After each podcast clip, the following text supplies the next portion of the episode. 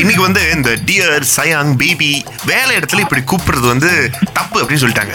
So உங்களோட கருத்து என்ன? ஃபார் எக்ஸாம்பிள் இமெயில்ஸ்ல வந்து டியர்னு போட்டே பழகியாச்சு ஸ்டார்டிங்ல இருந்து. Hi mister Goku hi mister Suresh வர dear mister Suresh good morning இந்த டாக்குமெண்ட் அட்டாச் பண்ணிருக்கோம் அப்படிதான் போடுறோம் இமெயில்ல செகண்ட் வந்து என் கருத்து பரிமாறுறோம் ஆபீஸ்ல இப்ப நம்ம அந்த கருத்து வந்து ஒரு ஹார்ஷான கருத்தா இருந்துச்சுன்னா இந்த மாதிரி பண்ணாதீங்க அப்படின்னு நம்ம வந்து ஒரு பெண் கலி கிட்டயோ இல்ல ஒரு சக கலி கிட்ட சொல்லும் போது you know what dear let's not do this let's not repeat this அந்த மாதிரி போட்டோம்னா அந்த கருத்து பரிமாறுறதுக்கு கூட ரொம்ப ஈஸியா இருக்கும். அதாவது புரிஞ்சுப்பாங்க. அவங்க மனச.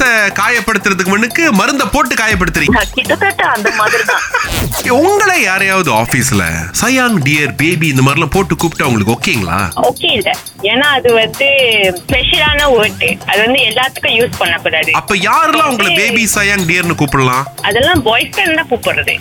ஆ, கல்யாணம் மட்டும் ஹஸ்பண்ட் கூப்பிட முடியாதுங்க. பாய் ஃப்ரெண்டா இருக்கிற வரைக்கும் தான் அவர் கூப்பிடுவாரு. ஆமா. சில பேர் வந்து ரொம்ப சென்சிட்டிவ் இப்ப உங்களுக்கு திருமணம் ஆயிருச்சு. இப்ப நம்ம ஆபீஸ்ல இருந்து ரொசிதா அப்படிங்கிற பொண்ணு உங்களுக்கு மெசேஜ் பண்றாங்க.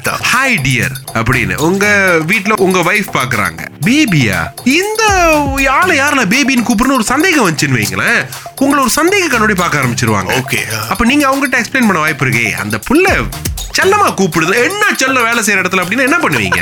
இந்த மாதிரி எல்லாம் போய் பிரச்சனை தான். பார்த்தா அவங்க வேலை செய்யற ஆள் கூட இல்லையா? ஆ. ஸ்கேமரா ஸ்கேமருக்காக வாழ்க்கை போயிருச்சு. ஒரு ஃபேமிலி ப்ராப்ளம் பத்தி தாங்க பேச போறோம். இந்த கப்பலுக்கு எப்படின்னா கோகு ஆறு குழந்தைகள். இவங்க பெண்டமிக் டைம்ல வந்து கேம் விளாட ஆரம்பிச்சிருக்காங்க சோ ஆளுங்க gift அனுப்ப அனுப்ப காசு வருதுன்னு சொல்லிட்டு குழந்தை கவனிக்க மாட்டாங்க இந்த பெண்மணி. ஆறு பிள்ளைங்க அம்மா பசிக்குதே. இப்பதான் அவனை சுட்டுக்கிட்டு இருக்கா இப்ப வந்து பசிக்குது அப்படின்னு. சோ குழந்தைங்க எல்லாத்தையும் கொண்டு போயிட்டு தாத்தா பாட்டி வீட்டுல விட்டாங்க. சோ கணவர் கேட்டப்ப செம்ம சண்டை குழந்தைகள் முன்னுக்கு. ஆ. அப்புறம் என்ன?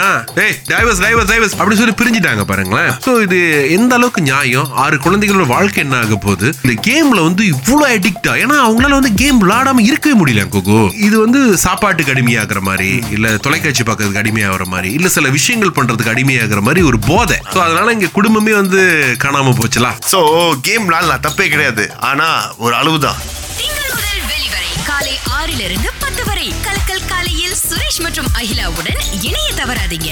ராகா ஆஹா சிறந்த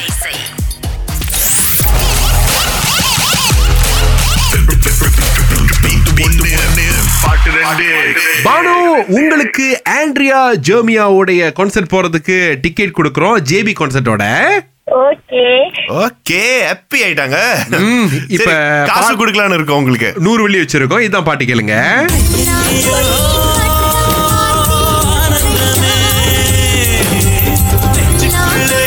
தெரிஞ்சா தங்கச்சி? தெரிஞ்சிச்சுன்னு சொல்லுங்க. மொத பாட்டு வந்து கும்கி படத்துல இருந்து ஐயோ ஏ ஆனந்தமே.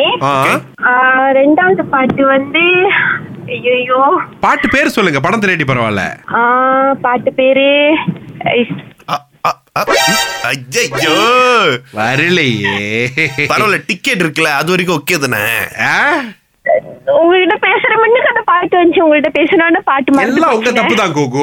ஏன் தப்பா? த- திசை திருப்பிட்டீங்க பிள்ளைய. பட் இருந்தாலும் பரவாயில்ல இன்னொருத்தங்க வாய்ப்பு கொடுப்போம். அமிர்தா சொல்லுங்க. இப்படி கண்டுபிடிச்சிட்டீங்களா?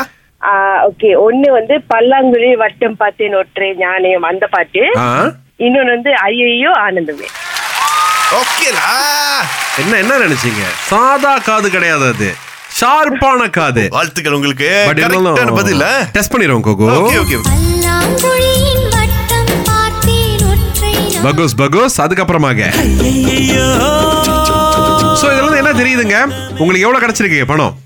தெரியலையே நூறு வெள்ளி கொடுக்குறோம் நூறு வெள்ளி சரியா? ரொம்ப நன்றி. சந்தோஷமா இருங்க.